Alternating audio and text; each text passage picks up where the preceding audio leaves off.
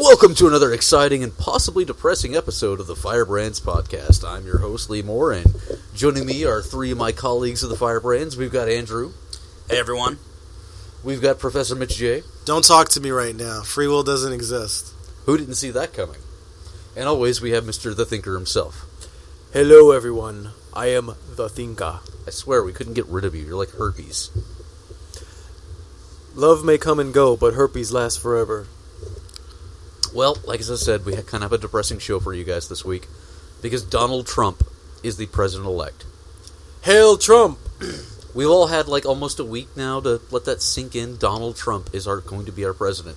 Donald Trump is picking the cabinet. Donald Trump will be vetoing or signing laws into effect. Donald fucking Trump is going to be the president, and there's nothing. Anyway, good night, stop it. everybody. See you later. Well, wow. Th- There's also opportunity to be had if we look in the right places and we're willing to do what it takes to build the legwork up to to capitalize on the opportunity. Well, we'll, so we'll tonight, get into that in a we'll bit. talk about that. We'll definitely get into that in a bit. But before we get into that, I want to talk about how the fuck we got here. How the fuck is Donald Trump our president? And right now, everyone's playing the blame game. Everyone's saying, "Oh, if you were a third-party voter, you are personally responsible for Donald Trump." Everyone's saying, "Oh, if if you were one of the forty-seven point whatever percent of people who didn't vote, you brought about Donald Trump." And I'm sorry, but these arguments are bullshit. Third-party voters did not do enough, and Gary Johnson voters pulled voters from the Conservative Party, and they got the bulk of the third-party vote. That's The a very Jill- good point. The Jill Stein vote was much smaller, and yeah, it did pull a lot of liberals. But even if you added the Jill Stein vote on top of Hillary Clinton's votes, she still wouldn't have got the electoral vote. She still loses either way. So third party is out. Now there's the the people who didn't vote, and yeah, there's a lot of people out there who didn't fucking vote for whatever reason. But the thing is, we don't know why they didn't vote. There's a lot of people that I know of that, or I've met, I've spoken with, that weren't allowed to vote, that were registered and due to voter ID laws were turned away. And that is a thing. That is a thing that happens in a lot of red states. That's something a lot of us have been trying to overturn or do something about, but it's still there. It's still plaguing us. Red states really try their absolute best to not let poor people vote. But uh, then there's the the fact that a lot of people cannot take off work to vote. Some people, yeah, were supposed to be able to be given like a few hours off or the day off to go vote, theoretically. How many people, how many working class people that are making next to nothing and have a family to support can really afford to lose two to three hours of a workday to go vote? Ask around. You're going to find a lot of people who said, you know what, I honestly cannot afford to get away to vote. Hey, Lee, I barely got a chance to vote. I had to work until 8. My polling place closed at 9. I got there at about 8.30. I had to leave work early. It was crazy. Well, you forgot to vote on the way to work. I didn't forget to vote on the way to work. I have to get to work very, very early. And I just couldn't get up early enough. You can't get up 20 minutes earlier. No, But the- there would there'd be a long line. Blaming uh, the, the voters for voting or not voting is the wrong way to look at it. It's up to the candidates to inspire. The, the, the only person to blame for Hillary Clinton's loss is Hillary Clinton. Well, I wouldn't say that. I mean, yeah, I would agree with that, but I wouldn't say the only one to blame for her loss. I would actually say blame the DNC. Because I remember, you know, almost a year ago when this, this fella named Bernie Sanders came around and galvanized the left. He got out new voters. He got the youth vote out. He got us all so excited because here's finally a liberal candidate, not another centrist, not a crazy ass Republican, not a Republican disguised as a Democrat who's just going to do more corporate bullshit, but someone who's a real fighter for the people, someone who wants to bring about the change that we need. Not that we want, that we fucking need. Someone wants to take care of the student debt. Someone who wants to take care of our jobs problem. Someone wants to take care of the Wall Street issues.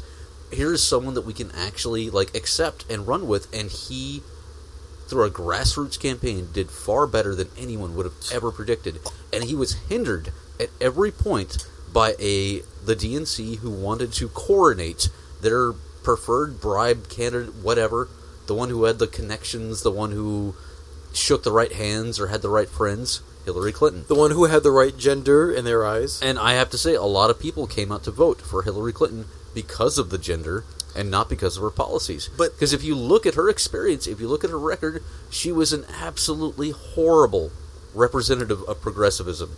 She's an absolutely horrible liberal. Yeah, she's got some social issues down, which good on her. I'm glad she finally came around. I'm glad she's okay with gay marriage, even though fucking Dick Cheney was about it before she was. But yeah, you gave us Hillary Clinton, someone that people look at and saw as corrupt, someone that people look at and saw as, oh, she's in the pockets of Wall Street, someone that people just cannot get down with. You forced her down our throats, and that's why we have President Trump. President Trump, or Donald Trump, or Cheeto Face, whatever, galvanized people. He got people on his side. He, his But- rhetoric, his bullshit, sucked people in. Mitch, Hey Lee, okay, tell us how you really feel. Um, I noticed at one point during your tirade, you mentioned that if you want to blame somebody, you should blame the DNC. But from the you know no free will perspective, I would like to uh, interject and say you shouldn't blame anyone. Really, the thing is, people are um, dissatisfied with the way things are. But the way things are are because of the things that make things the way they are. The truth is, half of this country is pretty conservative. The truth is, some people truly, genuinely want Stein. Some people truly, genuinely wanted Clinton. Some truly, genuinely wanted Trump. So all we can say is the world is not as progressive as many of us New Yorkers, for example, thought it was. You know, we're not really living in this ideal world. It doesn't make any sense to pick one group of voters and say, "Oh, you guys should have voted a different way." You know, wanting everyone to vote for Hillary is equivalent to wanting everyone to vote for Jill Stein. It's equivalent to wanting people to vote for Trump. It makes no sense to say that person shouldn't vote in that manner because that particular person they want is less likely to win. And this is some of the illogic that just gets spread in the in the zeitgeist, you know. Oh, no doubt, but I'm not talking about the voters themselves. I'm talking about a party that rigged its own election through favoritism or whatnot. We saw the emails, we know what was going on. We saw the constant mishaps in the various uh, state elections. We, yes, the, the the entire election was skewed in favor for Hillary Clinton, at least the primaries were. And this is what happens. This is what happens when you go against what the people want. Well, as far as the donor class is concerned, a Clinton Trump election was ideal in comparison to having Bernie Sanders in there at all. So, regardless, think gotta, from the from the perspective of the elites, uh, Democrats and Republicans are two sides of the same coin. Yes, from the people's perspective, they're very different. There are huge differences between the Democrats and the Republicans. But as far as preserving the status quo is concerned, getting an establishment Democrat and establishment Republican does the same things for the issues that the elites care about. Yeah, but Trump is not an establishment Republican. Tr- what I'm saying is that the donor class likes the fact that that it was between Clinton and Trump. They like the Trump presidency. Many people in the field of finance actually like the fact that Trump won. They like his tax policy. They like the fact that he's he's cutting regulation. There's a lot to like about him if you're a member of the elite class, regardless of his status in, in the insiders of politics. What matters is that the donor class got what they want in this election, and the only bad outcome for them would have been Bernie Sanders. which Well- is why we should have had Bernie Sanders. Well- well, Because fuck the donor class. Well, again, this this there's this idea of what we should have had, what should have happened, and I understand your frustrations. I see where you're coming from, but you know, it, it's should have is a tricky word. You know, what happened had to have happened based on you know all the things that caused it to happen. The truth is, Bernie Sanders almost beat Hillary to be you know the Democratic representative, almost was tantalizingly close, but it didn't happen. And I agree that if Bernie had been that, you know, Democratic nominee, he would have galvanized people in the same way that Trump galvanized people. But it didn't happen. And that's all you can really say. We'll talk about opportunities in, in our second section tonight and how we can capitalize on this situation. Well, we've kind of talked a bit about how we got here. I mean, this is the reality we now live in, but the question is, where do we go now? The left is completely divided.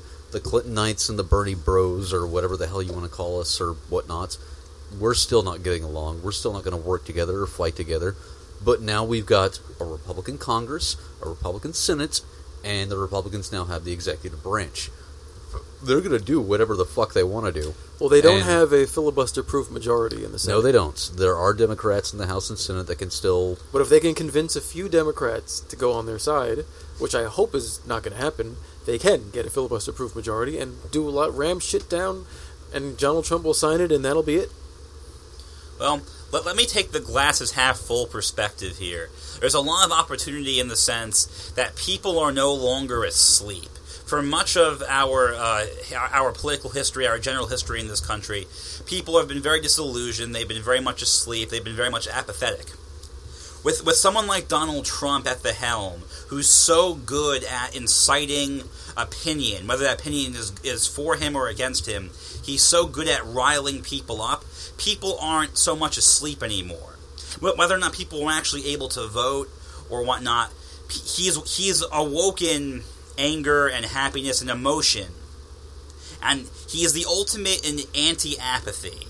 He's the ultimate in, in making people care, whether it's for or against him. So now we have all these fresh eyes that are focusing on issues that never really would have before. So how do we take these new people, these, brand new, wide awake people, and galvanize them to accomplish our goals? That's what our opponents are saying this, or allies are saying this. It's all about how do you take all, all these people and get them to, to go your way.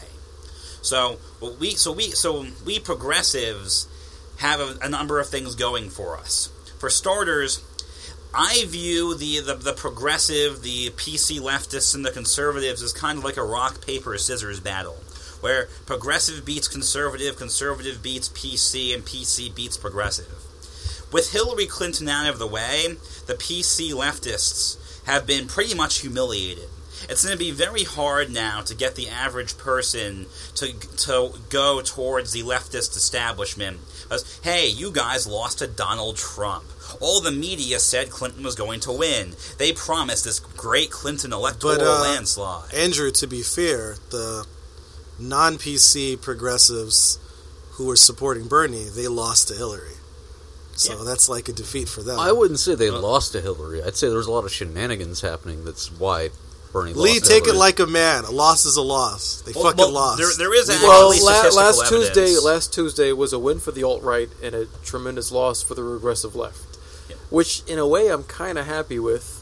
I don't I don't like the alt right more than I like the regressive left, but I don't like the regressive left, and I want last Tuesday to be a wake up call to the regressive left to realize that you can't uh, police language like you're going like like they're like they have been doing for the past you know number of years and not think that there's going to be a tremendous backlash against that.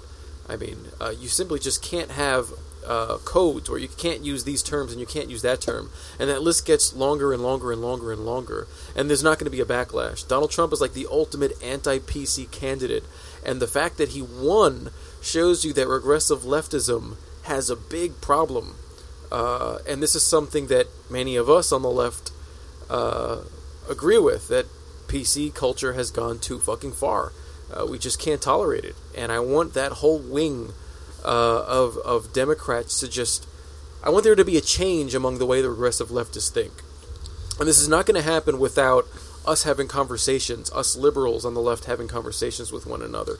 We need to have conversations with people on the progressive left to kind of push a more reasonable argument through that yes, you may be against bigots, yes, you may be against racists, uh, yes, you may be against non liberal views, but you have to allow people with those views to be able to have a voice. And the way you should uh, deal with them is through counter arguments that are reasoned and using evidence and not speech codes and laws that ban language. Mike, can't we just silence them? We can we can silence tried them. that. We Didn't can, work. You, you can't really you can't silence them. What you can try to do is refute their arguments with counter arguments that are reasoned. Oh yeah, you're right. My bad. See, na- now is our opportunity because the rock paper in the rock paper scissor battle, progressives are still standing, conservatives are still standing. The regressive left just got humiliated. So hopefully we can realize that speech codes don't work, and the only way to refute bad arguments is with good arguments. Yeah, but people don't look at themselves. The average Joe doesn't see themselves as part of the one of those three camps. They have no idea. They don't care. They don't know Perfect. these arguments. They they don't get it. They don't care. It's not part of their daily life. That's our opportunity. Because now we can be the ones to take power. The, the door has been left wide open for us to convince the masses. We can show that the regressive left arguments don't work and get the average Joe on our side now. The, the path has been cleared. Well, I agree with a lot with a lot of the critics have been saying on the left. Like uh, for the most part, what Bill Maher has been saying, uh, what um, uh, what's his name, with our friend Faisal, uh, Mutar Al Mutar, Faisal Saeed Al Mutar, Faisal Saeed Al Mutar. I always get that wrong. the great king of Iraq. The Check him out on the Iraq. Uh, Rubin Report. He's been on there a few Well, times. he was uh, he was uh, he said something on Facebook recently. He's like, well, uh, wh- here's a regressive leftist logic. You can criticize Islam.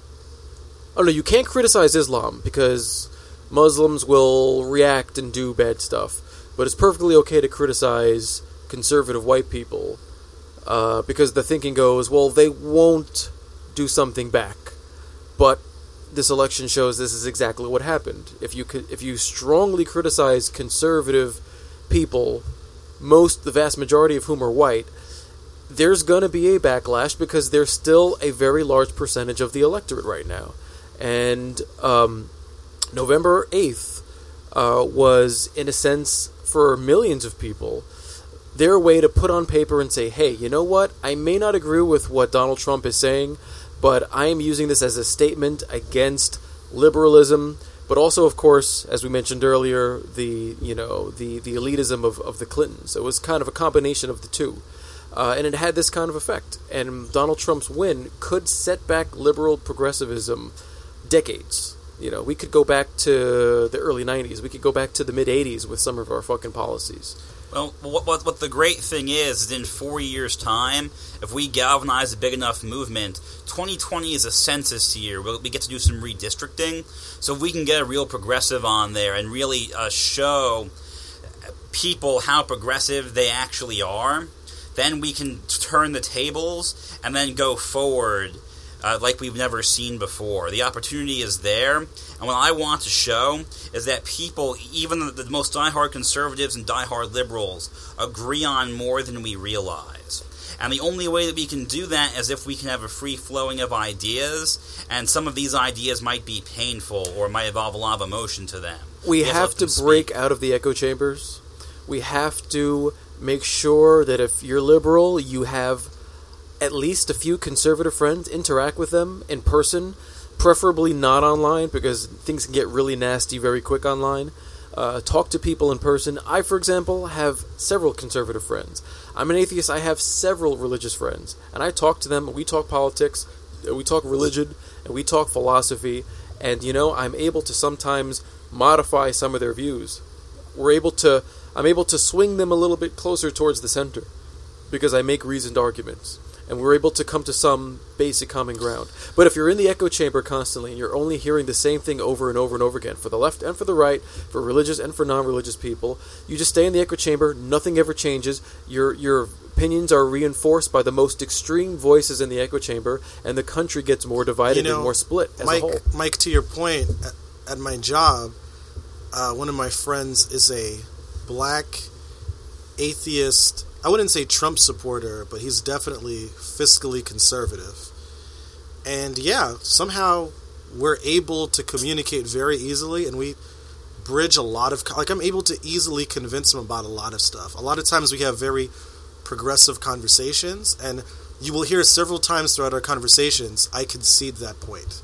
We should have a left national a talk to someone on the other side of the aisle day where you sit down with someone who disagrees with you politically and you have a conversation with them and you try to reach some common ground. You try to ex- eh, eh, you try to listen to each other honestly and without hatred and without the urge to jump on every single point.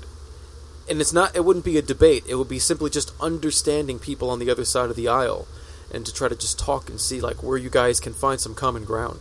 We should have that over beers. It's all about getting out of that safe space.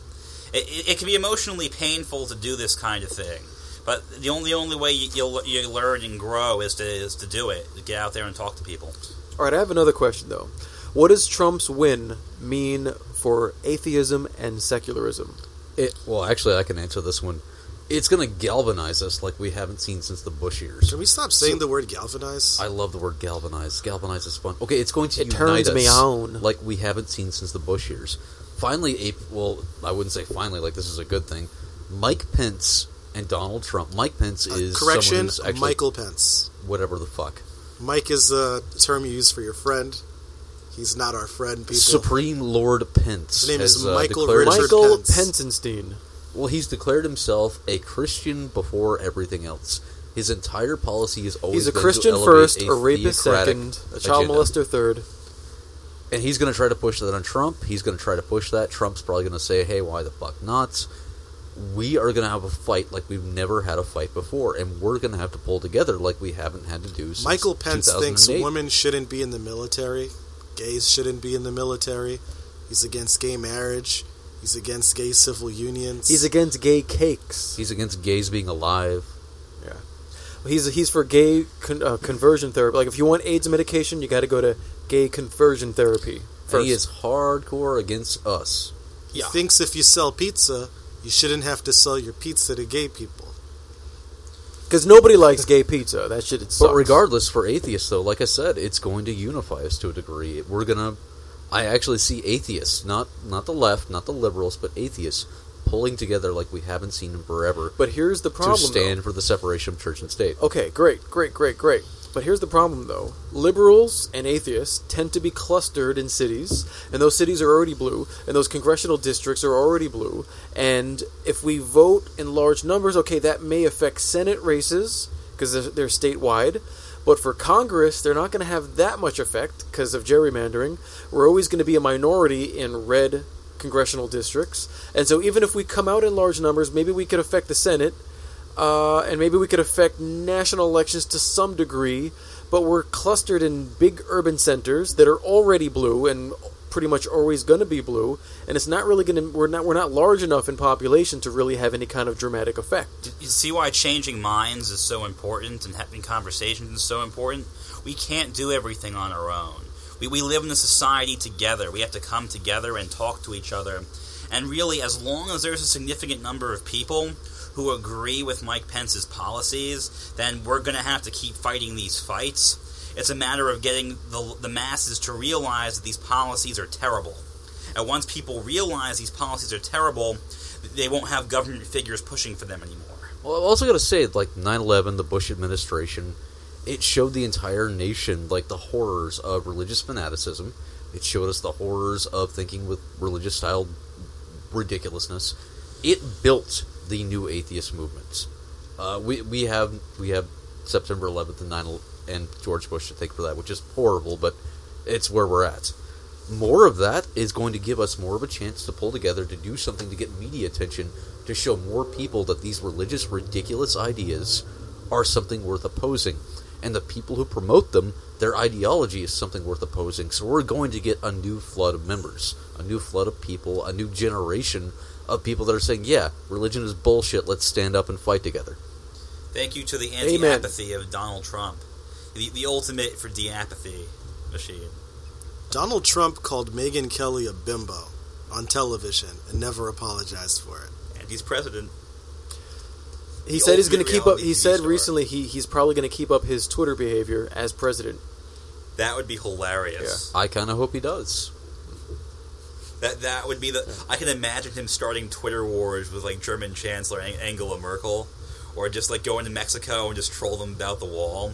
Uh, what better way to galvanize people and to keep them at attention than seeing our president do stupid things on Twitter? It's the ultimate in, in getting people to pay attention. When people pay attention, that's how we atheists get more recruits. So thank you, Trump. Please continue to do this. The sun hasn't risen in New York for the past several days. It's dark and desolate. It's gloomy. It does feel in a way like secular progressivism uh, got punched in the stomach uh, with the Trump vote. Although most many. Trump many Trump supporters or many Trump voters, I should say, are not like super conservative. You know, many of them voted for Obama in 08 and in 2012, and they felt that Trump was more on their side, at least when it came to economic and trade shit, because Hillary Clinton seemed like such an establishment Democratic insider, too way too cozy with the bank. And with the banks, and Well, way too in favor was. of NAFTA and TPP, She- she and she was. was, and she was. Fair enough, she was absolutely, and she she was that way, and she seemed that way to them. And hundreds and hundreds of thousands of people in those upper Midwest Rust Belt states voted Trump this year, and that was enough to swing the election, and that's why she ultimately got defeated. And so, but that's gonna enable an onslaught of very conservative, right wing, religious uh, laws and legislation, the likes of which we probably haven't seen for 25 years. and then we can overthrow them in four years Yeah. and get a true progressive. And 2020 is a census year, so then our wave will be able to redistrict. Roe v. Wade is possibly uh, on the line right now. Uh, if they, if they, if Trump appoints a uh, a uh, conservative judge, as he will, and if Ruth Bader Ginsburg dies, you could have a conservative majority, and that can possibly struck down Roe v. Wade. And the, the social conservatives have been trying to do that for decades. I mean, that's that's been a dream that they've had. There's always been out of touch, and now, for the first time, is within reach. The possibility of it will be will be in reach, and that is kind of scary. Well, on that note, folks, I want to take a short break just to say if you like the Firebrands, if you're listening to the Firebrands, please share us online. And we're also looking for more people to be a part of the Firebrands. We need some folks to help promote. We need some folks to help write us music. We're in desperate need of an intro that isn't horrible. We've had a few, and we just haven't liked them. It hasn't been up to like our standards of madness. So, if you're a musician, you want to get your name out there, shoot us a line, work with us. If you want to be on the show, come on out. We record in New York City every week. You have to be here. That's our only rule. So get in touch with us. But we're going to take a short break now to, for a word from our sponsors. Uh, And we're back. And once again, no sponsor. So if you want to sponsor us, give us all your money and we'll plug whatever the hell you got. Assuming we actually like whatever the hell you got and actually want to endorse it. And we'll definitely take your money either way, but it's really up to you. So, four years of Donald Trump. What the hell do we do? How do we go from here? How do we move forward? Andrew. Okay. Well, there are a number of things that need to be done. Uh, it, well, it depends on again on your point of view. For us, the most important thing is to have conversations with people and to make our case for why progressivism should be the way to go. There, there are a lot of bad people. There are a lot of not ne- really uh, negative connotations that the, basically the PC liberals have done to kind of to take our mantle and pervert it. So we have to show that progressivism is about speech and having conversations with people, and to show how similar, how our values are actually found in everyone, in in ways that just ha- it hasn't been done before, or ways that ha- well hasn't really been publicized. Our candidates get shut out uh, in debates. We don't really get we don't get in- invited to things. Example: Margaret Flowers of the Green Party recently got on stage in Maryland between a Chris Van Hollen and Kathy. I can't pronounce her last name, but they were on their debate, and Margaret Flowers was pulled off the stage. Real progressive voice. But now we have this golden opportunity where we can go out and have conversations with people who have different views than us and show why progressivism is the way. We could, we also need to capitalize when Trump does things, or really when Mike Pence does things that the, a- the Michael- average people, Michael Pence. that, or Michael Pence, Miguel Pence. Miguel Pence uh, does things that average that surprise average people or that, that get average people out of their zone of apathy and into discussion and we have to be there as the opportunists ready to strike with our friendly conversation. So it, it, it's, a, it's a different kind of uh, it's like a peace offensive if that makes sense. We have to be there ready to do that starting with our clo- the people closest to us. And whenever we get a chance to really spread our message and to prime people to be ready to see that progressivism is the way to go forward, not regressive leftism and not conservatism, which has a number of uh, issues with it. People have to stop being afraid of They have to be, they have to stop this fear of um, you know thinking their vote is wasted if they don't vote for an establishment candidate. So, you know, Bernie Sanders narrowly lost to Hillary Clinton, and a lot of the people who didn't vote for Bernie did so because they felt um, some of his proposals were unrealistic, like he couldn't get it done. They liked what he was saying, but they felt like they had to compromise, like they weren't good enough to get what he wanted to achieve, that America wasn't good enough. And maybe, as Andrew is pointing out, that this, you know, crazy, um, an unexpected outcome in this most recent election will finally get people moving. Another option is to leave the country.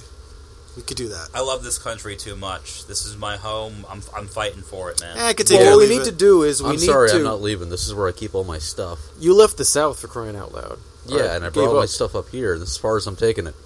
All right, what we need to do is we need to get a true liberal on the ticket. Uh, we need to win back the Senate as much as we possibly can. Do something about gerrymandering. We're winning already on the social issues, uh, and that's only going to get better and better and better. I don't know But about all that. we're I, we are we know we definitely are. Uh, Trump's win does not mean we're people are now subtly against gay marriage, but where where the trouble is or where the controversy is is those little things like does a bakery have have to be forced by law to bake a cake for a gay couple?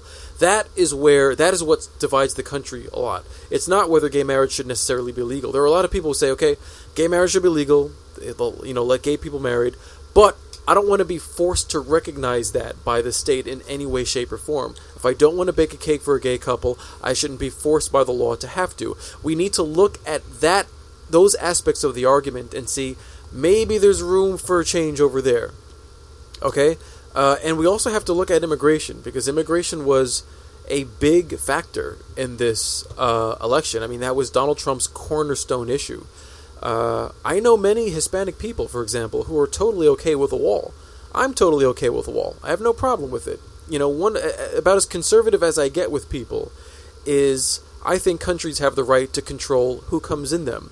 And so when I hear someone say we should build a wall and we should make sure that everybody in the country is here legally, I sympathize with that. I don't think countries should just be told or be forced somehow to just have the door open and just allow any single person they want in in and give them citizenship or rights or put them on a path to citizenship or legal status automatically just by being able to cross over into the border. Now, mind you, I'm not for Donald Trump's, you know, mass massive deportation of, of 12 million people. I think we should have a border. I have no problem with a country being able to control who goes in and out.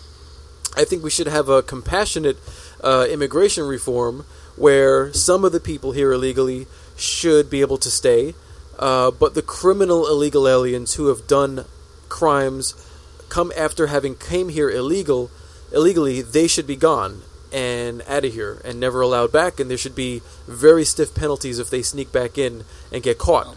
Uh, we have to we have to look at that because it is not necessarily most people want some kind of comprehensive immigration reform. But we have to understand that the far left view on immigration that is let everybody in and put them on a path to citizenship and do nothing about future illegal immigration so that in 20 years we're going to have another 10 million people and just put them on a path to citizenship too. A lot of people are against that so we have to kind of get real on some of these kinds of things. That that doesn't flo- that doesn't a lot of people don't swallow that view uh, very very very easily. So we have to come to grips with some of these kinds of views. What we really need to do is work out our relationships with one another. How do we view people like immigrants? How do we view people with different sexual orientations to us? These are the kinds of issues that need to be discussed widely so people can start getting comfortable with one another, especially people who come from very different cultural backgrounds and we all live in this country together. So, and as long as we don't talk to each other, we'll never work out our relationships to one another. When we talk about immigration, when we talk about baking gays cakes or pizzas or such, th- th- these are our. How do we interact with one another? We we haven't worked this out yet. We haven't talked enough yet. We've been too stuck in our bubbles to do this. So we have to show that progressivism is about getting out there and talking to people, and especially people with radically different views than us, precisely so we can work out these very important issues, so we can then get along and live with, with each other. Or else we're going to keep fighting, and then when one side wins a fight, they do policy that ends up being terrible for everyone involved. Wow, it sounds like you want to make America great again. I do. Shit. I gotta say though, the wall idea is fucking horrible. Not only is it economically infeasible, I mean, we. Mexico's going to pay for it. Yeah, yeah, sure they are. Sure. Yeah, yeah, there, there's There no actually is a, wall. There actually is a, a well, possible fencing. There's there fencing. There There's- actually is a possible way that can realistically get done. Is if you can somehow block remittances from illegal immigrants here, or if you trade our change our trade policies and say, hey, we're going to put a stiff tariff on your imports unless you pay for that wall. It's actually not possible to build a wall along the Mexican border. You can do f- double-sided fencing. That's physically possible, but it's actually not physically possible to build a wall alongside our border for a number of logistical reasons. Uh, another option is to use Legos. Tell that to the Chinese. Lots and lots of Legos. just, Im- just import them and just, just stack them all up. You, you hire the immigrants to do it, and you know it, it gets done. How about this? Illegal immigrants who are captured are forced to do the labor to build the wall without pay. And after that, they go to We prison. already do that with prisoners, actually, which, which is another big issue. A, a prison labor be, a, as the new form of slave labor, and it's hard for them to get rights. Recently, prisoners were actually striking across the country, which wasn't really covered well. Because there's so much other other stuff going on, but that is a major issue of prisoner rights. How do we handle that kind of thing? Well, considering we have such a massive and expanding prison population due to our draconian legal system, on uh, yeah, Well, sure. uh, we, look, four states voted for marijuana legalization on November 8th. Well, California, the biggest one. Uh, and that could dramatically reduce the number of people in prison. and yes, for in drugs. Massachusetts, one of our own New England states, is now. Yes. Uh, we need to take a trip to Boston, guys. We arrest 650,000 people a year for marijuana, and about 87% of them or so, thereabouts, are arrested for possession. They're not arrested for selling. They're arrested for merely having weed on their person. Now let's congratulate drugs for winning the war on drugs. Well done, guys. Good job. Well, the one thing I do have to say is I don't know what Donald Trump's stance really is, but Hillary Clinton's was to continue the war on drugs, to double down on it, and to never legalize. She said on her website that she was for marijuana legalization, but at the state level, not at a federal level. No, she's she said a lot of contra- contradictory things. She's for whatever will get her a vote. Well, Donald guys. Trump and Mike Pence certainly aren't for marijuana legalization. If Chris Christie is head of the, as Attorney General, he said the marijuana party is over day one, and he has the power from the federal government to overgo all, all the state laws that have just legalized marijuana. that will also make Trump's administration very unpopular. Yeah. Marijuana, the, one of the easiest things that any administration can do right now to gain popularity is to legalize marijuana. That would guarantee there are so many people who would vote for you just on that issue. That's a great fucking point. even even if you were draconian like every other way, if you legalized weed, you would get so many people's votes. So so going back going backwards against that against the will of the people, that's a great way to, to lose yourself a lot of votes. So I, I, hope uh, there's a lot of short term pain when these kind of things happen. But hey, glass half full, we can go for some long term gain and make some long term benefits if we can start talking to people, changing some minds, and coming together. We, there's opportunity for that this this time around. Let me ask you this: Is there any way Democrats can get control of the House, given ge- gerrymandering? Not before 2020, but during 2020, absolutely yes, because they're they're redoing the process. But how do you? How, Oh, they what can't makes you think they're the not going to do it even more to like gerrymander it? I mean, the, ger- I mean, Because it's really controlled by the Republicans. So the if, if, if the. Democrats were, were to then take over and then to gerrymander it themselves, the, the way it happens right now is every ten years, whoever's in, like they re, it's based on the census. So the gerrymandering is based on the census population, and then you get the, the board together to redo it. It could very well be the case that the Democrats then take it, and then rather than assign it to a neutral third party, they gerrymander it democratically. Well, not Democrat, but for the Democratic Party. So we're going to have to address this issue, and people are going to have to get informed. So over the next four years, we, have some education to do. But ultimately, until the next census year, the Republicans are going to control the House regardless of what we do. But in 2020, if we get a big progressive on board, we get a whole wave, we get people on the side of, with, of progressive values and, and show people how progressive the country actually is, then we can retake the House and overcome everything, because then we, we have another chance. Everything starts over again. And that, and, that, and that will be the case. Whatever happens in 2020 will be the case for the next 10 years with the House. So if the Republicans win again in 2020, they're going to get 10 more years of control. If progressives win in 2020, then we get 10 years of control. That, that, that's really how it works right now. Unless, of course, we actually give it to a third party and and and, and uh, adjust the borders fairly. And there, are, and we know how to do that. There, are, you, you, you use the computer algorithm, make it public, and you you do it based on the population and all that stuff. So that you can do it. It's a matter of having the will to do so. And 2020 is our chance. So we have four years to get going and to show people that yes, this country actually is progressive. People just don't realize it yet. Well, folks, on that note, we're probably going to have to move on to plug time. So, guys, what would you like to plug this week, starting with Andrew? Well, uh, give me a couple of months. I'm going to have some of my own personal adventures up and running, but I'm, I'm going to wait for that point because people are so crazy. Uh, I would definitely recommend um, d- basically a calmness. Definitely uh, stay calm during this time. Try to don't mourn too much over this. There's a lot of media nonsense that is going around, and people are very depressed. And it's important to kind of to move on with with life. Realize that this is far from the end of the world. There's a lot of opportunity here.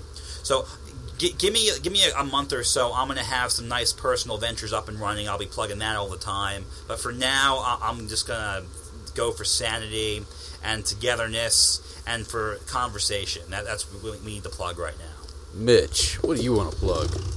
As usual, you can find me on Twitter at Free Will is False. I'd also like to plug the Rubin Report. As we mentioned earlier, our good friend Faisal has been on there a few times. Take it easy. Mr. the Thinker?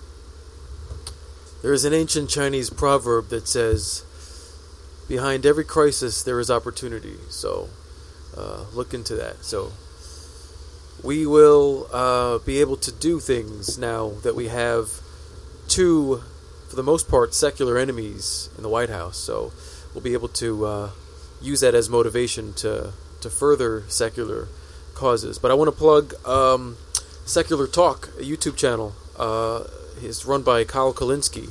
Uh, and I, I love his analysis of things. He's very good. I agree with him like 80, 90, 95% of the time. Uh, he does political commentary. He does church state separation issues. Uh, but for the most part, he's, he's focused on politics. So look up uh, Secular Talk on YouTube and uh, check out his lot his videos. Uh, I every time I watch his video analysis of some recent issue in politics, I almost always agree with him. He, he he's really really good. Uh, check out his analysis of the Donald uh, of the recent election, uh, what the Democrats did wrong, why Hillary was so bad. Uh, he's just really great. Check him out. Look him up on YouTube. Secular Talk. And folks, well, Lee Moore here, and I want to plug one thing and one thing only, and that is whiskey. Because for the next four years, I'm going to be really drunk, and it's the only way I'm going to stay sane through a Donald Trump presidency. I don't recommend it, actually, but, you know, do what you got to do. Fight together, work together, come together, be together. It's going to take a unified force like the liberals, the left have never been able to pull off to do anything to oppose the shitstorm that is coming. And on that note, folks, we're the Firebrands. Thank you all for listening. You keep listening, we'll keep making. And we're out.